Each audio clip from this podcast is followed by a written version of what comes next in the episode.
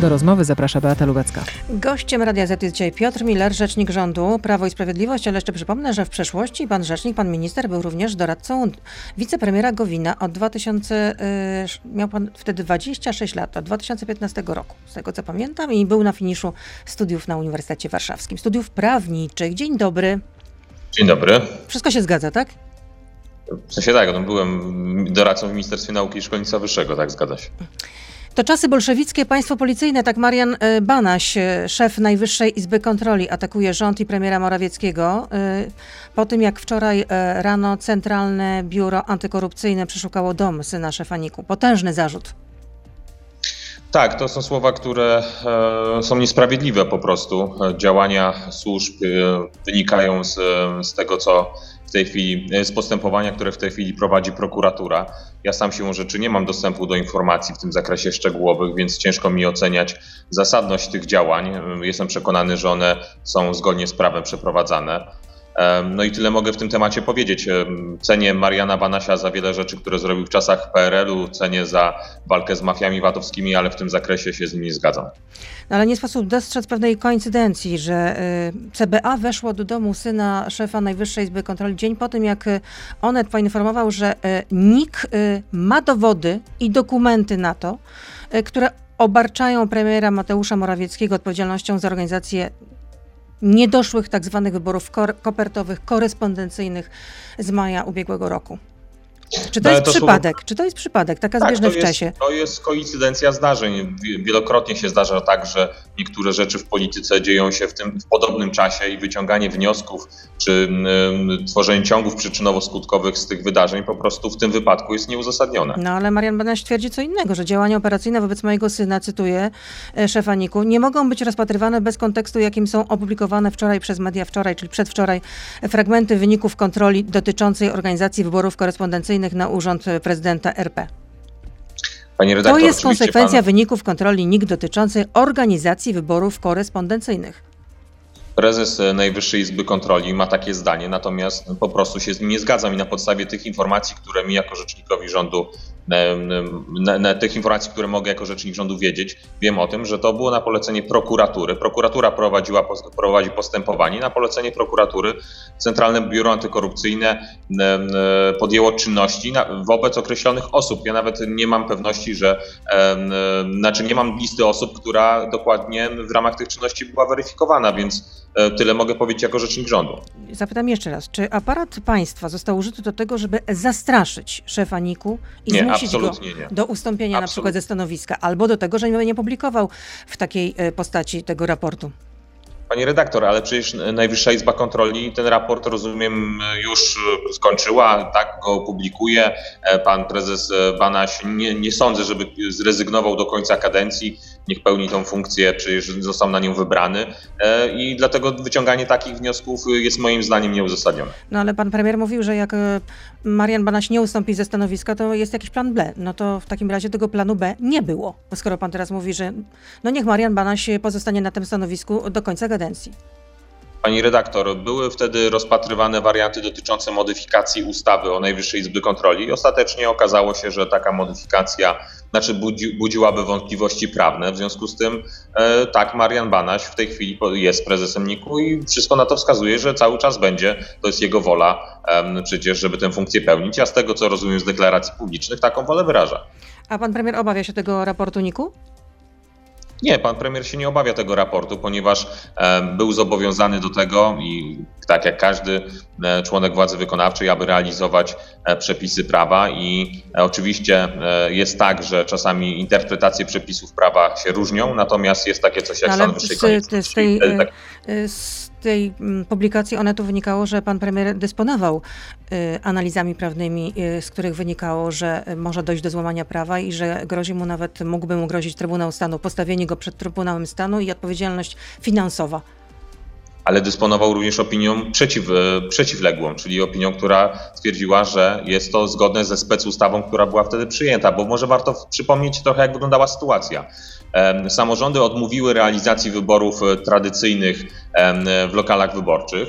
Po prostu odmówiły jej realizacji pomimo obowiązku ustawowego i wtedy pojawiła się kwestia związana no tak, z organizacją. Poczta Polska miała się tym zająć i Onet ujawnia, że premier, cytuję, organizując tak zwane wybory kopertowe, złamał pięć przepisów w dwóch ustawach. Tak twierdzi e, Najwyższa Izba Kontroli. Najwyższa Izba Kontroli w swoich raportach wskazuje na e, pewne uchybienia, natomiast e, ostatecznie to nie Najwyższa Izba Kontroli decyduje o tym, czy do tego doszło. To, to tak jest zawsze no tak, w raportach. Ale jeśli będą takie wnioski, no to w takim razie chyba poszłoby jakieś zawiadomienie do prokuratury.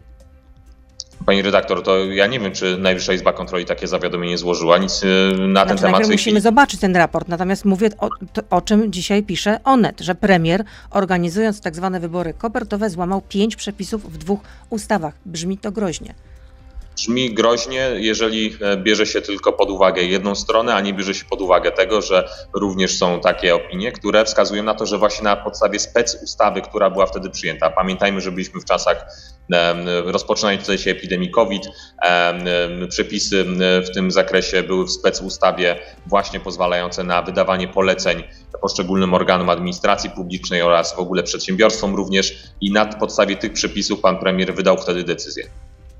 Czyli rozumiem, że pan premier nie obawia się tego, że mógłby stanąć przed Trybunałem Stanu. No dopóki, dopóty, dopóki rządzi Prawo i Sprawiedliwość, to rzeczywiście byłoby to kompletnie niemożliwe.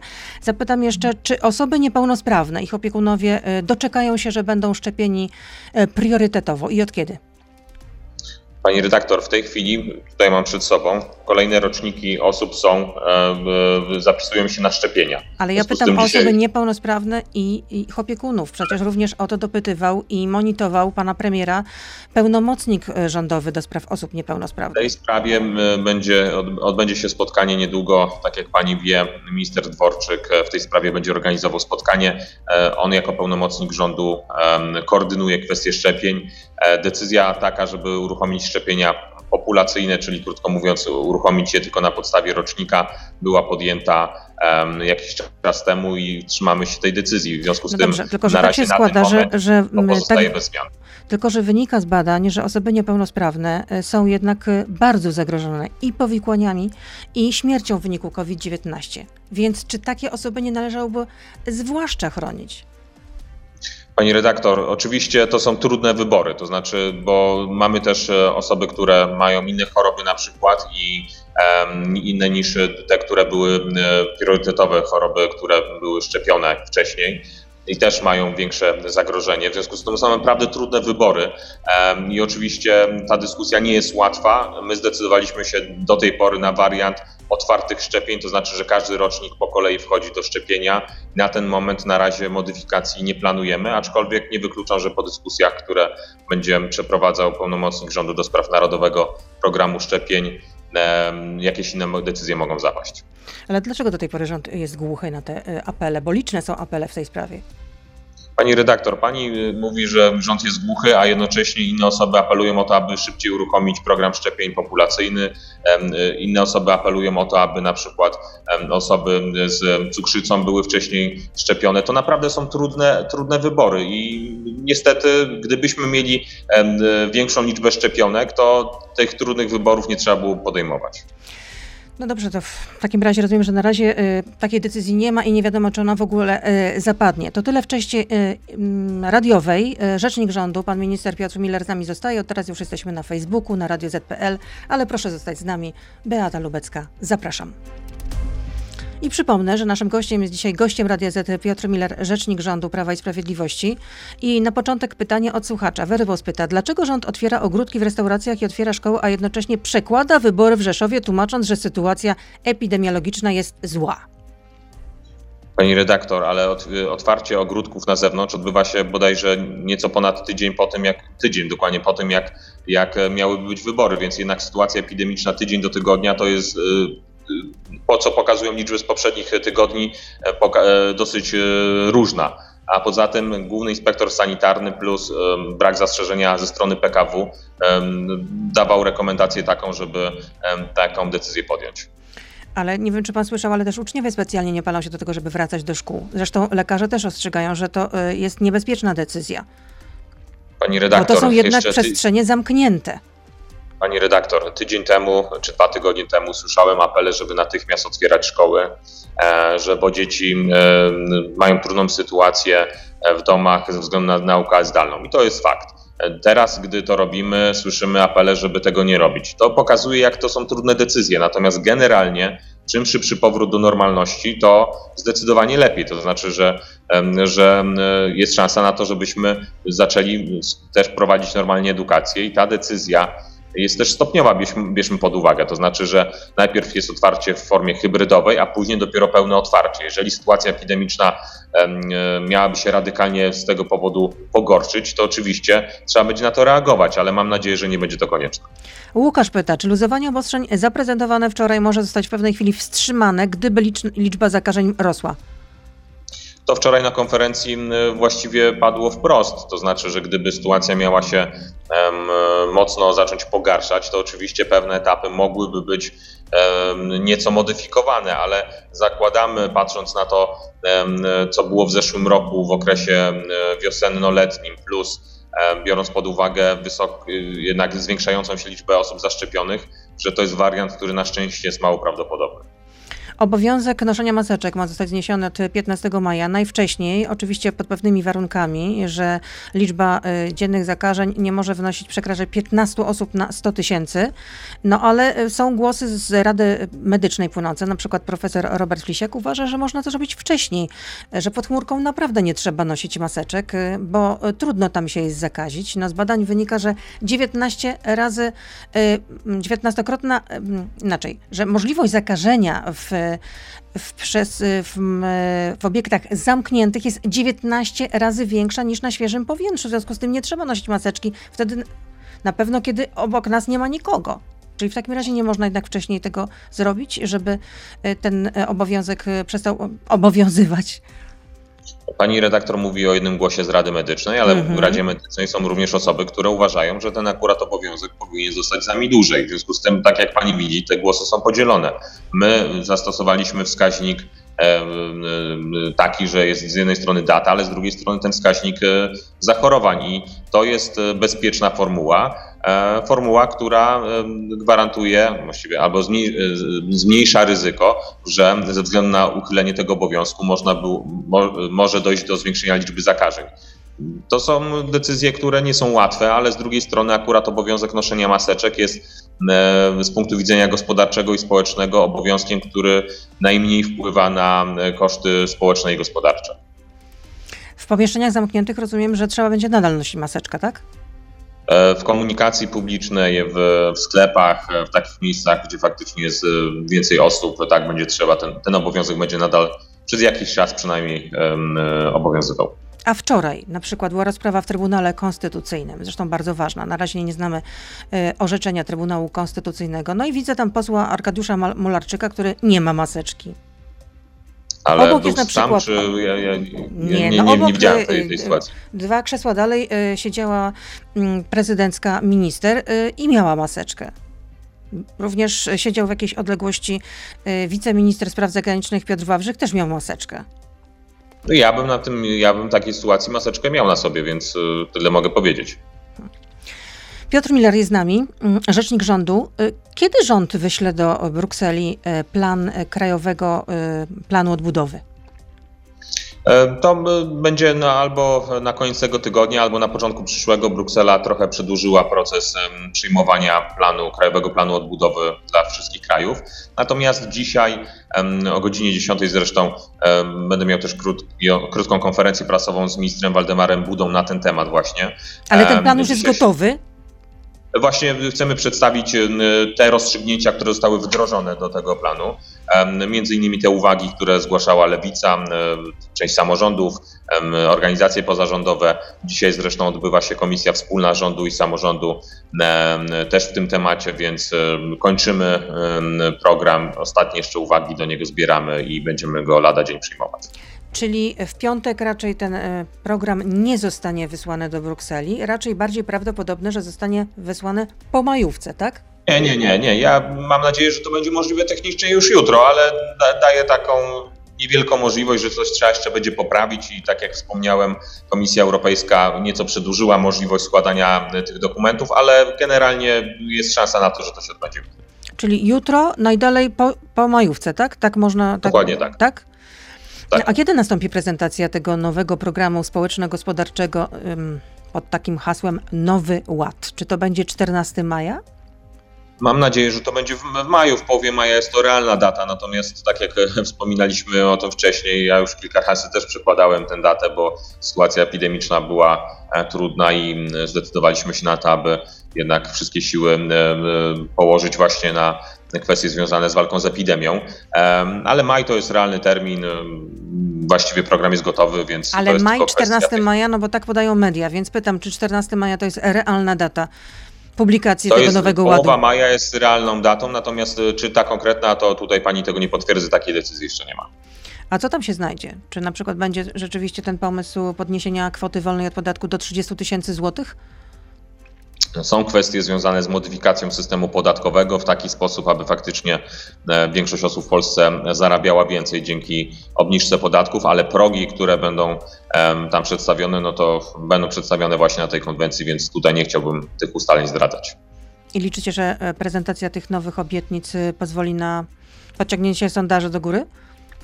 Liczymy przede wszystkim, że to pomoże polskiej gospodarce, pracownikom i przedsiębiorcom, a efektem dobrego rządzenia zawsze są lepsze sondaże, w związku z tym w ten sposób na to patrzymy. Mhm, czyli jednak liczycie na to, że y, odzyskacie y, zaufanie większej części wyborców. Po, tak? po, takim, po takim trudnym roku, gdy patrzymy na inne kraje, na Słowacji, e, dymisja premiera w Czechach, e, jeżeli chodzi o Czechy, to e, również trudna sytuacja rządowa. W Holandii wcale też po wyborach nie taka stabilna, jakby się wydawało. W Hiszpanii też trudy. To nasza sytuacja polityczna w Polsce po tym, na tym tle wydaje się naprawdę dobra i liczymy na to, że faktycznie nowy program społeczno-gospodarczy pomoże również, aby tę te niewielkie straty, które w, naszych, w naszym poparciu się pojawiły, odrobić. A ile trwały negocjacje z lewicą? Z postkomunistami, jak wytyka premierowi Konfederacja? Negocjacje, jeżeli chodzi o Krajowy Plan Odbudowy, rozumiem, tak? E, pani no redaktor, tak. no to. W sprawie poparcia e, ratyfikacji Funduszu Odbudowy, Unijnego Funduszu Odbudowy. Uczestniczyłem we wszystkich spotkaniach e, w tym zakresie, w związku z tym Nie uczestniczyłem. Nie uczestniczyłem, tak? Dlatego, e, dlatego nie wiem, jak długo to trwało, ale no, Lewica już kilka tygodni temu zgłaszała pierwsze postulaty dotyczące Krajowego Planu Odbudowy. E, I w sytuacji, gdy e, przeanalizowaliśmy te propozycje i okazuje, okazało się, że są one na tyle konstruktywne i rzeczowe, że możemy je wdrożyć do Krajowego Planu Odbudowy, to postanowiliśmy z Lewicą rozmawiać o tym i jak okazało się, jest to sytuacja przede wszystkim dobra dla Polski, bo tu jest najważniejsza e, kwestia ratyfikacji tej umowy, ale z drugiej strony też pokazania takiej umiejętności konstru konstruktywnej dyskusji pomiędzy partiami, no, które się różnią no, przytłaczającej większości spraw. Ale kto wyszedł z taką inicjatywą, żeby doszło w ogóle do takich negocjacji? Pani, pani pyta, czy to strona rządowa w tym sensie? To Tak, czy, my- czy na przykład minister my- Dworczyk? Minister Dworczyk uczestniczył w tych e, Ja spotkaniach. wiem, ale czy minister tak. Dworczyk wyszedł z taką inicjatywą, pytam.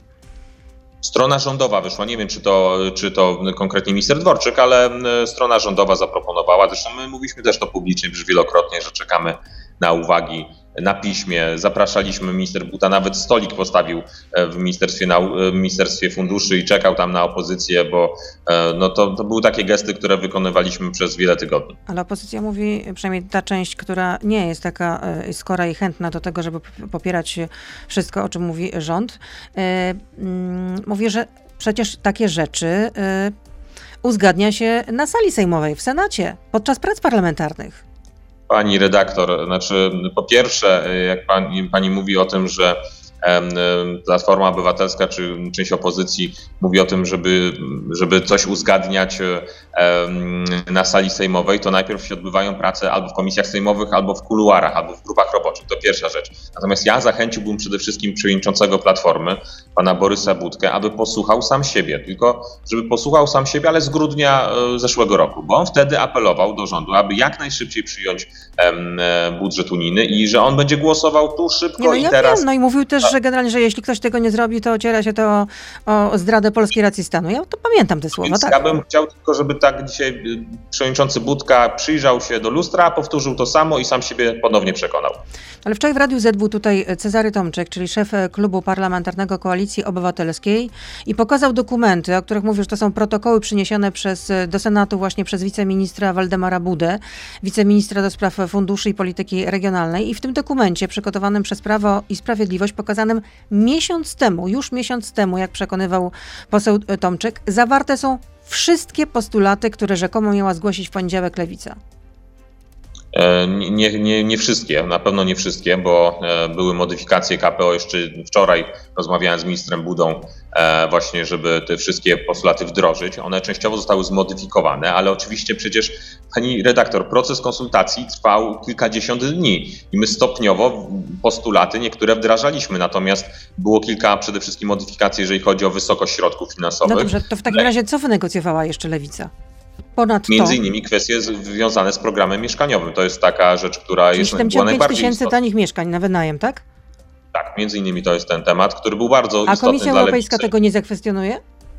Mam nadzieję, że nie. No, jakby tutaj e, ka- każdy kraj no, e, prowadzi dialog z Komisją Europejską w zakresie tego, co ma się znaleźć w Krajowym Planie Odbudowy.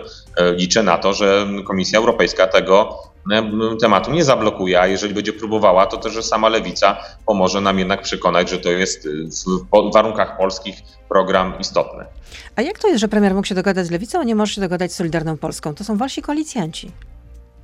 Panie redaktor, dogadujemy się z Solidarną Polską w ponad 90% przypadków. Z Lewicą nie dogadujemy się w ponad 90% przypadków. To jest ta różnica, która nas w tej chwili dzieli. To znaczy z Solidarną Polską w przytłaczającej większości spraw się po prostu zgadzamy. W tej jednej, bardzo istotnej, nie zgadzamy się.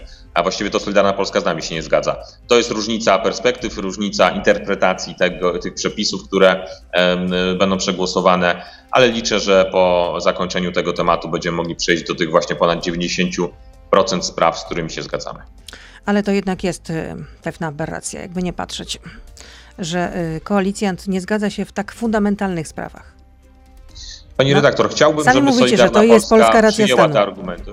To, tak uważamy i chciałbym, żeby Solidarna Polska przyjęła te argumenty, które przedstawiamy, bo uważamy, że e, po prostu tutaj e, używają argumentów, które niestety jakby nie, nie są trafione, e, ale no, ma, mają różnicę zdań. Tak jak mówię, jestem przekonany, że mimo wszystko w Sejmie znajdzie się większość, która poprze ustawę ratyfikującą czyli e, 770 miliardów inwestycji dla Polski, a później przejdziemy do realizacji tych wszystkich zobowiązań, które będą w nowym Polskim Ładzie oraz e, w tych dokumentach programowych, które przedstawialiśmy wcześniej. No, Solidarna Polska twierdzi, że będzie ograniczana nasza suwerenność w ten sposób. A dlaczego y, teatry kina są otwierane tak późno, z końcem maja? Bo Gildia Reżyserek i Reżyserów domaga się konsultacji w tej sprawie. Uważa, że jednak powinno otwarcie nastąpić wcześniej.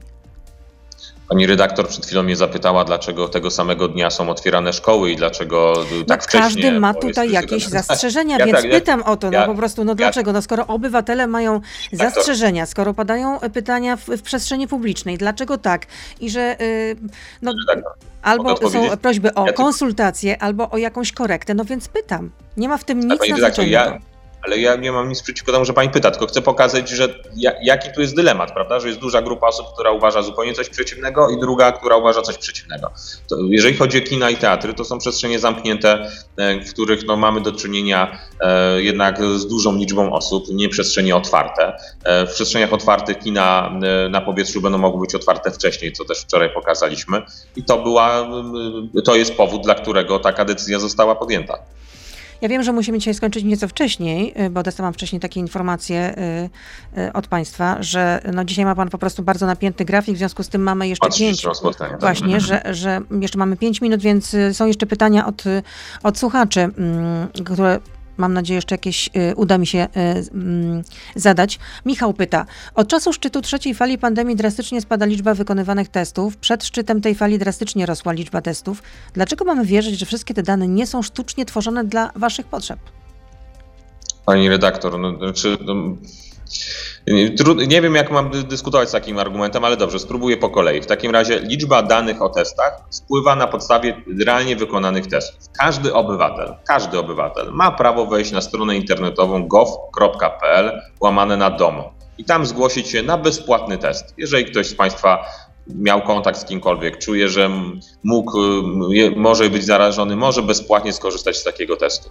Ale o tym, jak będzie duża liczba testów, decydują na koniec obywatele, którzy na ten test się udają.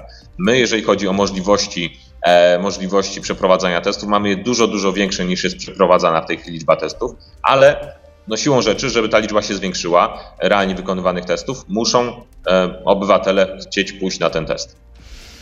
Czy w ocenie pana e, rzecznika, pana ministra, Ryszard Czarnecki, europoseł Prawa i Sprawiedliwości, powinien ponieść jakąś odpowiedzialność partyjną, karną za nadużycia finansowe?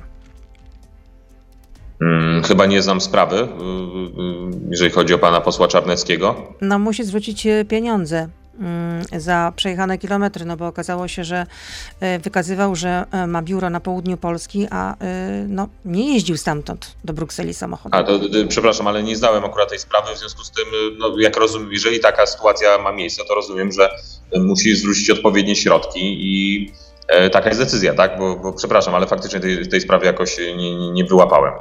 No ale jeśli dochodzi do takich sytuacji, do takich e, przekroczeń, jak twierdzi instytucja, która e, sprawdza wydatki e, europosłów, czy one są zgodne z prawem, no to czy, czy taki europoseł nie powinien ponosić jakiejś odpowiedzialności partyjnej? Jest pan członkiem też Prawa i Sprawiedliwości. Tak, jestem, jestem, ale nie, nie znam szczegółów tej sprawy, w związku z tym oczywiście zawsze jest tak, że... W przeszłości są... zdarzało się, że jeśli mm, miały miejsce podobne incydenty, no to po prostu posłowie y, byli z partii wyrzucani, czy też zawieszani. Jest w ramach Prawa i Sprawiedliwości postępowanie, są postępowania wyjaśniające w takich sytuacjach i e, nie wiem, czy tutaj zostało wszczęte w tym zakresie, czy nie. No ja nic ale nie taka procedura no, jest. Mówiąc, e, no. Staram to się być na bieżąco. Nie widziałam takiej informacji, żeby było wszczęte jakiekolwiek postępowanie. Przecież jest rzecznik y, dyscypliny partyjnej, prawda? To, to pytanie powinno być kierowane do rzecznika partii, bo ja nie znam szczegółów w tym zakresie. Być może takie postępowanie jest e, wyjaśniające, byłoby to naturalne. I jeszcze jedno pytanie. Gabriel pyta. E, pani minister Semeniuk nie wiedziała, więc może pan minister wie. Mm, premier Morawiecki mówił, że rozmawiał z miliarderem Elonem Maskiem o fabrykach samochodów elektrycznych w Polsce. To kiedy pierwsze fabryki? Pani redaktor, rozmawialiśmy o inwestycjach z, z kilkoma dużymi przedsiębiorcami w ostatnim czasie, faktycznie między innymi również z Dellem, z, z Googlem i tak dalej, więc kilka inwestycji liczymy na to, że będzie. W tej chwili Polska, jeżeli chodzi o przemysł elektryczny czy samochodów elektrycznych, jest jednym z największych producentów serca samochodu elektrycznego, czyli baterii, baterii e, które umożliwiają e, no, przejazd, krótko mówiąc. I to jest ten rynek, w którym Polska szczególnie się rozwija. Teraz jesteśmy w absolutnej czołówce światowej pod kątem produkcji e, tych baterii i w tym kierunku faktycznie, jeżeli chodzi o, o ten przemysł, się rozwijamy. Też prowadzimy rozmowy w tej chwili z LG Chem w tym zakresie, które też jest tym producentem. W związku z tym no, Polska ma szansę faktycznie stać się ważnym zapleczem do tego. Plus oczywiście mamy kwestie związane z e, samochodami, z produkcją samochodów elektrycznych w innych fabrykach, ale tak jak mówię, te komponenty e, coraz, w coraz większej e, liczbie będą produkowane w Polsce, co ma szansę stworzyć takie podstawy do tego, aby sektor elektryczny, samochodów elektrycznych w Polsce się rozwijał mocniej, a w zakresie autobusów elektrycznych, no to już tu w tej chwili mamy naprawdę duże zakresy. 8.30 za nami, więc no, dziękuję za to spotkanie. Dzisiaj nieco krócej, następnym razem mam nadzieję, że uda się w normalnym czasie porozmawiać. Dziękuję bardzo Pani Piotr, Piotr Miller, rzecznik rządu Prawo i Sprawiedliwość był z nami. Nieustająco życzę zdrowia, do usłyszenia, do zobaczenia, dobrego dnia. Wszystkiego dobrego również. To był gość Radia Z. Słuchaj codziennie na playerze i w Radio Z.